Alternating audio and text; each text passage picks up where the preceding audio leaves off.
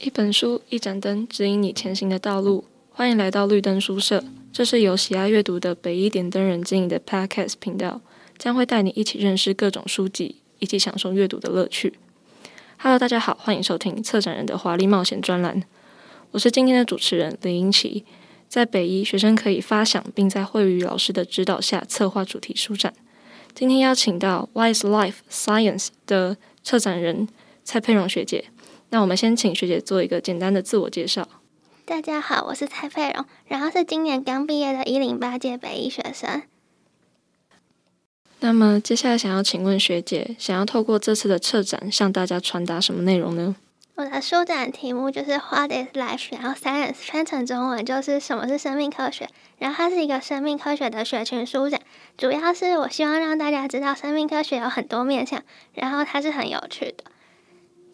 然后像是因为我觉得，就是我在高一的时候其实不怎么了解这个领域，然后就是从头到尾对它的认识都是很多大人的说法，然后但是其实很多人其实很不是相关领域，然后纯粹只是传递关于这个深刻的刻板印象，然后所以我就希望这个展可以透过比较科学的方式，像是用书或是生科从业人员的专访，让大家看到生命科学的不同面向。那我有看，先看过学姐的策展内容，嗯，我觉得跟以往的书展非常的不一样，也是非常的有趣。那想要请问一下，学姐在策展的过程中有遇到哪一些困难，可以跟我们分享一下吗？嗯，反正我我的书展就是主要分成不同的面向，然后里面除了书以外，更包含了很多媒体。然后像是书的部分的话，我主要就是希望大家知道生命科学领课本。是有很多内容组成，然后像是现在大家学的生物课本，其实只是里面的一小环，然后但是实际的领域其实很复杂的。然后我就希望书展里面多元化的书，让大家有更多机会找到共鸣。然后但是也是因为这个理念，所以变成是我需要有主题式的去找书。然后在找那些书的过程中，我就会遇到蛮多阻碍的，因为那些领域可能其实不是我擅长的，然后那些书也不是我原本就拥有的书单，所以我等于就是得重新去以领域式的方式搜寻。然后又因为我觉得放在书展里面的书，我应该要对他们负责任，所以我每一本都要看过。所以书展的困难就是我要读很多书，然后而且不一定是我那么喜欢的书。原来是这样，那。刚才有听到说学姐可能会去读呃很多不同领域，还有呃很多的书籍。那想要请问学姐有没有一些小技巧，可以让我们呃比较快速的理解一本书呢？嗯，我本身读书是一个很喜欢跳着看的人，像是我还蛮不喜欢看书的序的，因为我觉得会被爆雷，所以我就会先从目录开始看。然后像是自然科普的书吧，就是他们常常没有什么连贯性。所以我就会从头开始读，但是读一读读到很无聊的地方的时候，我就会跳走，跳到我想去的章节。然后通常我会想看的章节都是跟刚学习的知识或是最近有兴趣的领域相关的，所以我就可以透过书里面的内容，还有我实际在外面所学的内容相互映照。然后我觉得这样理解起来就很方便，然后所得的知识也会更为完善。那想要请问一下学姐，在呃。嗯，在搜寻相关主题的书籍里面，有最喜欢哪一本书吗？我里面就是这次的书展，它是分成很多不同领域，然后像是有植物学、动物学，然后生理学，然后或是有一些微生物学，然后还有分子生物和生态演化之类的很多领域切分。然后我里面蛮喜欢的有就是演化，还有分子生物学领域的。然后像是有一本叫做《表观遗传大革命》。然后它里面就会透过很多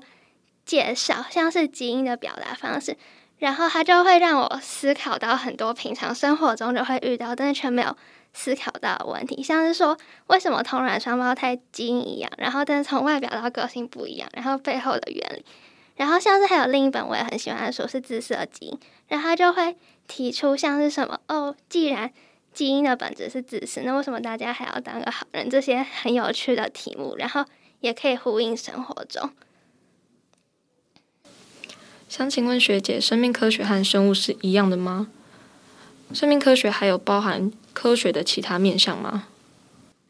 传统上的就是更以前的生物学，大概是被定义为巨观的生物的部分，就是包含生，就是动物学、植物学还有生态学这些。但是现在的生物，也就是生命科学，它们其实已经多包含了生物化学、分子生物、细胞生物或是生物资讯这些。不是传统生物会被定义到的内容，但是因为就是随着时代，所以其实现在生物和生命科学已经被当成有相同意义的词汇了。然后你说另一个是生命科学有没有包含其他的科学面向？然后就是生命科学里面当然是除了我们所说的动物、植物以外。也会需要用到很多的其他知识，像是生物化学、生物物理和生物数学，都是生命科学里面很重要的一个分支。然后像是生物也会用到数学的统计学，然后还有像是什么基因，然后解结构的时候，都是考需要考量到非常多化学结构。然后神经科学则是需要考量到很多物理，像是电生理之类的方面，所以他们算是。包含许多科学的的大混杂，听起来很专业、很复杂。那这边想要呃问一下学姐一个问题，因为呃像刚才学姐提到几本书也是呃就是关于自然科学。那我自己在阅读一开始在阅读自然科学的时候，有一个很大的问题是我看不懂，然后我也不知道该怎么去阅读。想要请问学姐有一样的困扰吗？那学姐是怎么嗯、解决这些困扰的？哦，我也常常会看不懂书，然后。像是我印象最深的是有一本他在讲关于基因的书，然后基本上就是那本书，我一开始读的时候真的很困难，但是我很喜欢它，所以我其实觉得阅读比较像是一个筛网，然后你每次读的时候，那个东西会掉下去，然后就会漏走，然后你只要剩下一点点东西，我觉得。那样就够了，然后但是你就可以一读再读，然后像那本书，我就是国三的时候读一次，接着高一、高二、高三又各读一次，然后我就会觉得每一次读的时候都有不同地方留下来的东西，然后但是也因为前面的不理解，我后面读懂的时候就会觉得哇，我其实更喜欢这个领域了，因为我有一种跟着他在成长的感觉，所以我其实觉得阅读自然书籍碰到困难的时候，就是。你就是可以很快的把它扫过去，然后等你之后，你就会发现，你其实有一天时机成熟的时候，你再回来读，然后你就会觉得这本书有不一样的体验。我相信这是嗯，跟我一样有这个困扰的人会需要得到的解答。那么接下来想要请问一下，嗯，生命科学最吸引学姐的的点是哪一些呢？我觉得生命科学有点像是解谜的感觉吧，就是常常会在就是要找一个答案，但是它更多就是常常可以在既有的答案发现之后，你会得到别出心裁的惊喜。然后也因为生命科学包含了就是那些既有答案的部分，然后也包含那些例外的部分。所以我就觉得说，生物是一个很还蛮和谐的领域，就是它可以充满了各种不一样冲突的各式答案。像是虽然演化是适者生存，但是它可以让很多不一样的动物都出现，因为它们都是适者。然后它就是一个宽广的科学，所以我觉得它吸引我，然后还有它很鼓励我的地方，就是它会让我觉得说，人生并不会是只有一种标准答案，然后也算是给我一种生命的科学解答的感觉。所以这可以算是一种人生激励的部分吗？我觉得有点。那想要再问一下学姐，哦，生命科学对于学姐来说是怎么样的意义呢？我觉得就像刚刚所说的，它给我一种就是可以让我认真，就是安心的安身立命的那种稳定性，然后跟我说我的一些就是假设跟别人不太一样的行为吧。那样的话是合适的，因为在生物的世界里面，什么例外都可以被接受存在。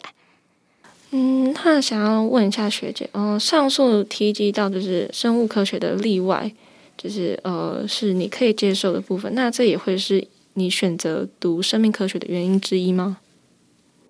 我觉对吧？因为我觉得其实选择做一个领域最重要的，应该是你要对它有点感情，所以。那算是让我喜欢生物的原因，所以它也连带会是让我选择生命科学的原因。哦，所以就是呃，算是一种成就感，是吗？就是它可以让我的生活获得变成我比较喜欢的样子。那这里想要呃，请学姐详细的讲一下，为什么会选择读生命科学呢？它是一个一点都不励志的故事。如果一句话简述，就是删去法；但是如果详述的话，大概就是说，就是从刚上高中的时候吧，然后就是在一直探索领域的过程中，然后因为一些意外之后，接触了生物相关的活动，然后像是什么生物比赛培训跟专业，然后。然后同时间在高中的学习也像是一个漏斗，然后你就会发现你有很多科目不喜欢或是不擅长，所以在那样的过程下来之后，我就会发现其实自己比较喜欢读的是三类，而且也比较读得起来。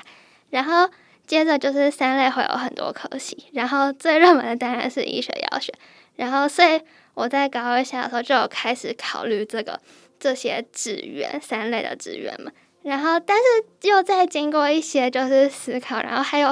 有点像是观察生活中的社，就是职业形态之后，我觉得我其实可能没有那么有兴趣读医药类的，所以就走向了生命科学。然后这不是那种很帅气的立定志向故事，比较像是就是随着长大的过程中，路就渐渐了往那边歪，然后就去那边了。那这有个小小的呃提问，就是。啊，生命科学算是三类还是二类的部分呢？我觉得生命科学对于二类的人要跨足可能比较困难，因为二类的课程表中是没有生物这门课的，所以我觉得生命科学还蛮算是蛮纯的三类，只是因为它里面也会用到很多二类的知识，所以就是它是一门科学，以三类为重，但是对于二类的人来说。就是如果在里面扮演一些角色，也会是整个领域蛮大的助力。原来是这样。那呃，刚才听学姐讲述的内容中，学姐会不会有很多就是犹豫走生命科学的时候？会，一定会吧。就是当当我确定我要读生命科学之后。它就会变成我的未来，所以我就当然需要谨慎的思考。谨慎思考之后，就会发现它一定会有一些让我觉得蛮犹豫的点，然后它没有那么好的地方。然后主要应该就是分成外人的劝退跟自己的不安。就是基本上生命科学在台湾算是一个比较不是那么热门的领域，所以大家可能就会觉得说生命科学以后会赚不到钱，或者是很累，或者是。基本上没有办法获得比较好的报酬之类的，然后这样在这样劝退的过程中，一定会有担心的时候。然后另外一个的话，也是自己的不安，就是因为我不是那种 从小就什么写我要读生命科学的小孩，所以我在这过程中就当然也会担心自己会不会有一天讨厌这个学科。那最后想要请学姐给生命科学嗯、呃、有兴趣的学弟妹一段话。我觉得生命科学真的是一个很宽阔的领域，就是包含我们现在学的东西，跟以后从业的时候，假设你真的要读生命科学，一路读上去读到博士的话，进行工作，我觉得真的是很不同的领域。然后，所以我推荐你来我的书展看，因为我的书展里面会介绍，除了你现在学的生命科学之外，更会带到就是生命科学可能的未来发展。然后，我觉得。那里真的和我们现在学到的生物很不一样，所以我会建议，就是我觉得如果可以在高中的时候就了解一下生命科学未来可能会你需要经历的工作或是职业的话，会比较完整的知道这个领域到底在做什么。然后像是因为生命科学基本上大部分的人都会在往硕士或是博士读，所以。进实验室进行博士、硕士研究就会是一个很重要的部分。然后我觉得实验室的生活和高中的生活差很多，所以如果可以先接触实验室的话，会让你更加确定以后有没有办法在这条路上走。然后如果你真的做下决定的话，你也会获得更多的优势。那这里想要嗯小小提问一下学姐，就是嗯学姐对未来的发展有什么嗯理想吗？我觉得生命科学最大的好处应该就是它是一个还蛮宽阔的未来，就是它的大学不是一个职业养成所，而是一个让你学习你该有的知识之后，然后你可以再拿那个知识去做你想做的事情。所以像是有可能会。